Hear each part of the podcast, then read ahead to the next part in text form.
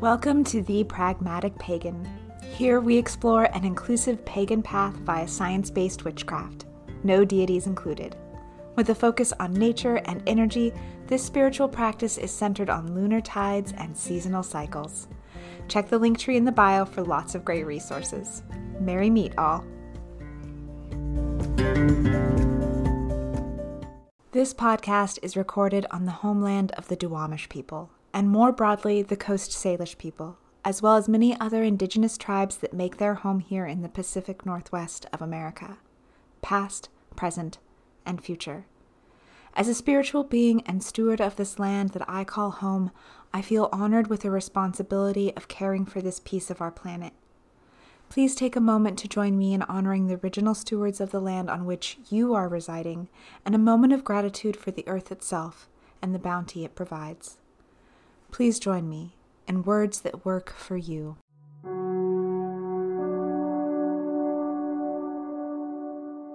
To the ancestors that hold this ground, and for those spirits yet to come, may you fill me with guidance as I learn my place as a steward of this land and its creatures. In the gift of this role, I hold gratitude for all that surrounds me, for the water which cleanses me, for the earth's fruit which nourishes me, for the air that breathes life, for the fire that warms as it burns, and for the divine cosmos within. I am a child of the universe, at one with the trees and the stars. May the tides of the moon fill me with silver and the sunbeams tint me in gold. From light to dark, from birth to death, spring to winter, new moon to full, and back again. It is a beautiful world, one worth protecting. This I will. As within, so without. As above, so below. As I am, so mote it be. The pragmatic pagan participates in real rent Duwamish as a way to compensate for the land that was stolen through violence and broken land treaties. I encourage you to look into and participate in real rent programs that support Indigenous communities in your area. I also encourage you to take an active stance in environmental issues, both at home and worldwide. Our planet needs its stewards now more than ever. It can be as simple as picking up trash in your neighborhood, using less water, and buying local goods. Check out the link tree in the bio for more great ways to connect with our planet and give back.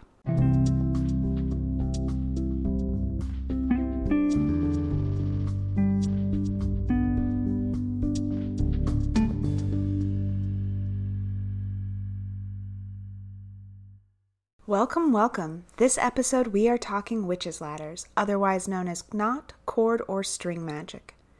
The principle of a knot spell is one that dates back centuries and has been seen in cultures throughout the world. From the knot of Isis, which we often refer to as the Ankh, to the woven flower garland of love, to witches' ladders, and those friendship bracelets you make as a kid, and so very, very, very much more. Using woven means to connect and represent people, intents, or ideas has long been a part of our culture as humans. Because this tradition is seen throughout the world and so many cultures, I encourage you to research its place in your particular region and heritage.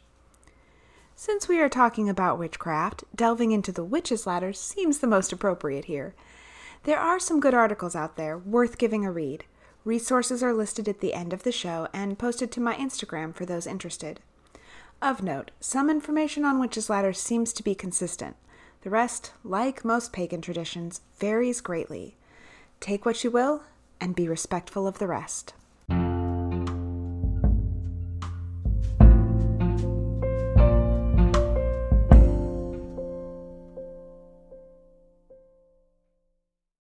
Origin, a form of the witch's ladder was said to have started on the sea and was given to sailors to bring good winds to the journey.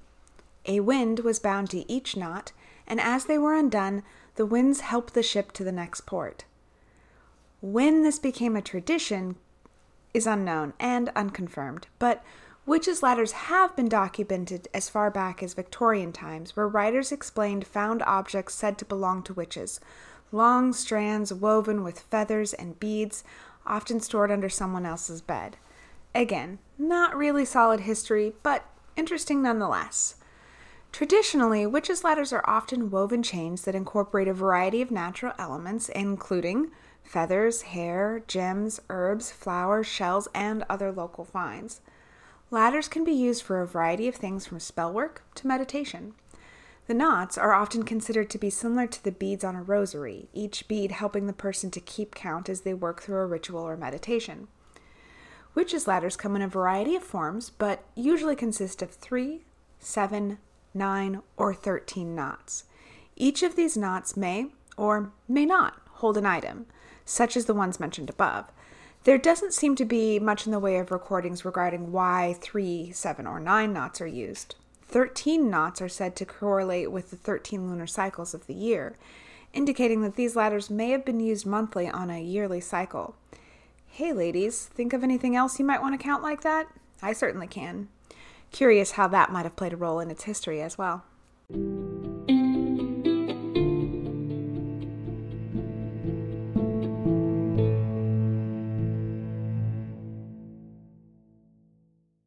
Witches' ladders are often seen in banishment, binding, or love spells. One of the most common forms is the handfast braid that is part of a pagan wedding. This love braid is supposed to represent the two lovers and their relationship, intertwined with bands for love, understanding, compassion, and strength. While this handfast tradition is a braid, there are knots involved as well. And there are differences between knot and braid work, just thinking that one is tied very tightly and the other is woven together, interlacing. I often like to combine the two, wanting a solid base of the knot and the intertwining of the braid.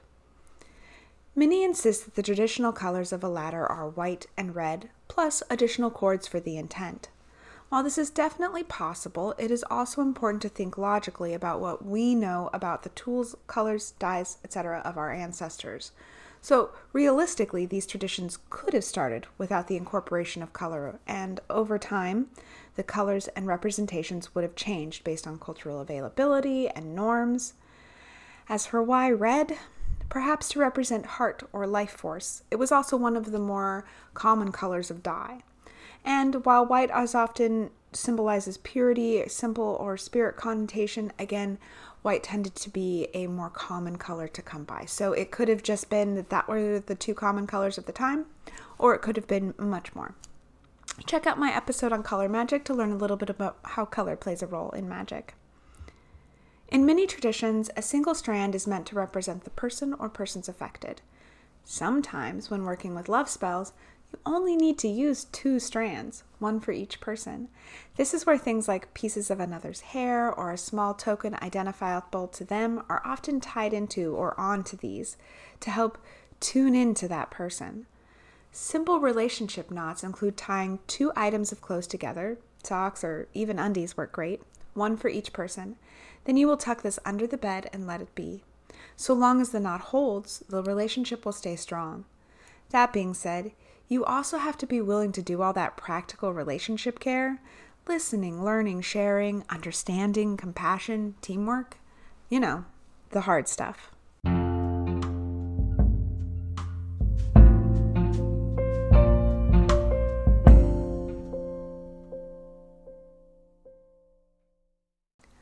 Pause and take a moment to talk about exerting control over others.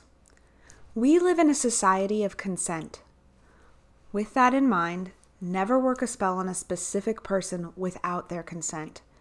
You can do some general group spell work, especially things that focus on very large groups of people, but keep faces, names, identifiers out of it. If someone has asked you, or if you have offered and they have accepted, then by all means, do as you will. Now, this doesn't apply if you want to give a spell satchel or something non specific. Just keep in mind that spells always work best when they are tuned to that person. So, having them know or participate in the spell work will always make it more successful. both on an energy level and a psychological level. Because remember, spell work doesn't replace actual and practical real life actions. There is some argument that states that a person shouldn't know about a spell because it won't work if they doubt the spell or are essentially exerting energy to contradict it. But we can also point towards how knowing something can create a placebo effect that may actually assist the spell work in some scenarios. The key is it's important that the person be interested and supportive of the process. Now, if you aren't comfortable asking if you can put a spell on someone, you can offer it in a way that feels more comfortable to them. As I've stated before, spell work is similar to the intent behind prayer and ritual throughout religions. So perhaps offer to pray for them or meditate on that goal for them. Phrase it in a way that makes you the most comfortable in talking with them. They don't need to know how your, your prayer process goes or what it includes, so long as you aren't hurting anyone or anything in their name. In the end, you may introduce them to a new concept or idea. Just remember to each their own. All right, witches, let's pull out that pen and paper and talk the how to of making a witch's ladder. Don't forget you can follow me on Instagram for easy to read graphics. Okay, so the premise is simple. First, find a singular strand to represent the person or spirit. Then, incorporate other strands to represent the will or intent of your spell. You would charge each of these strands over the waxing moon to become attuned with the energy vibrations of your will.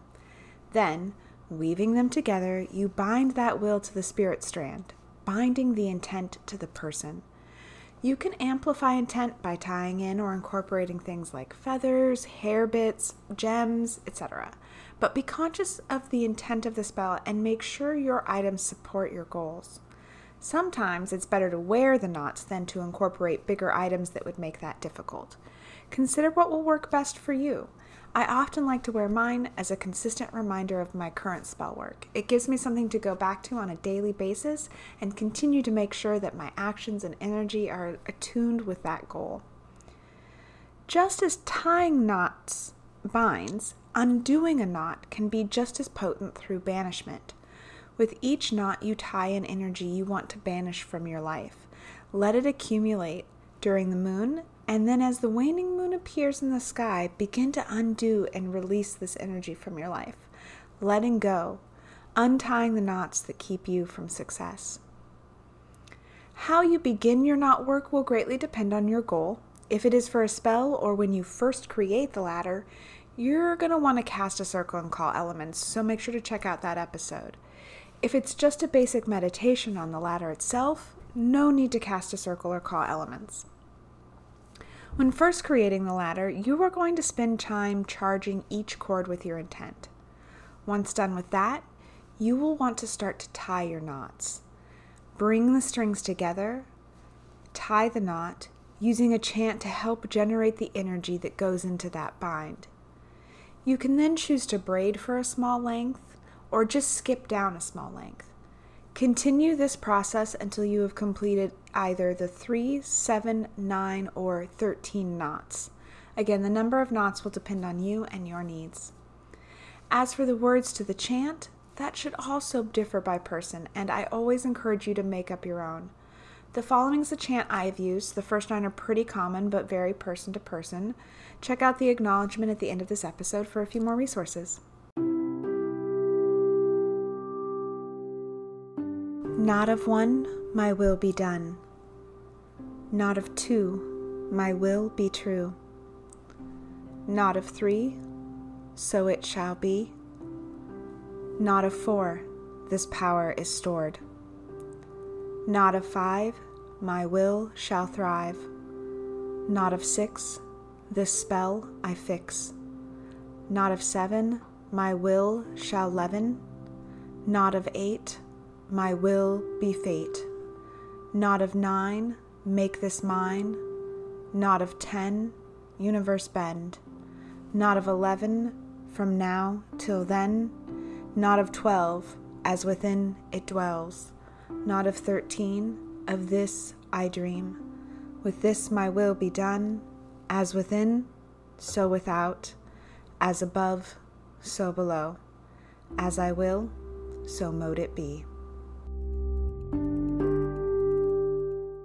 These are the known resources for this article The Old Farmer's Almanac, LearnReligions.com article on witches' ladders, The Witch's Ladder by The Alchemist, magicalrecipesonline.com. Why do I say known resources? Because with 20 plus years of experience, I've picked up so much from so many different authors, I can't keep track. I will admit I have read a lot of Scott Cunningham and Silver Ravenwolf in my day, so a big shout out to them for all of their work and how it's kind of ingrained in my brain.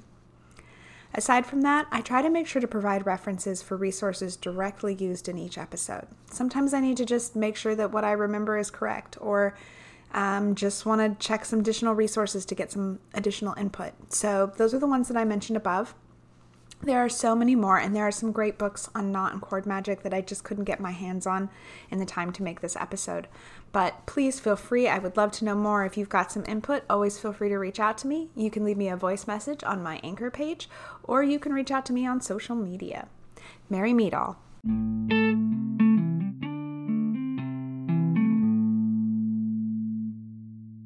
Have a topic you want to learn more about or a request for a spell? Please let me know. Your suggestion may be featured in an upcoming podcast. You can find me on Instagram at The Pragmatic Pagan, on Twitter at Pagan Pragmatic, or on Facebook at A Pragmatic Pagan.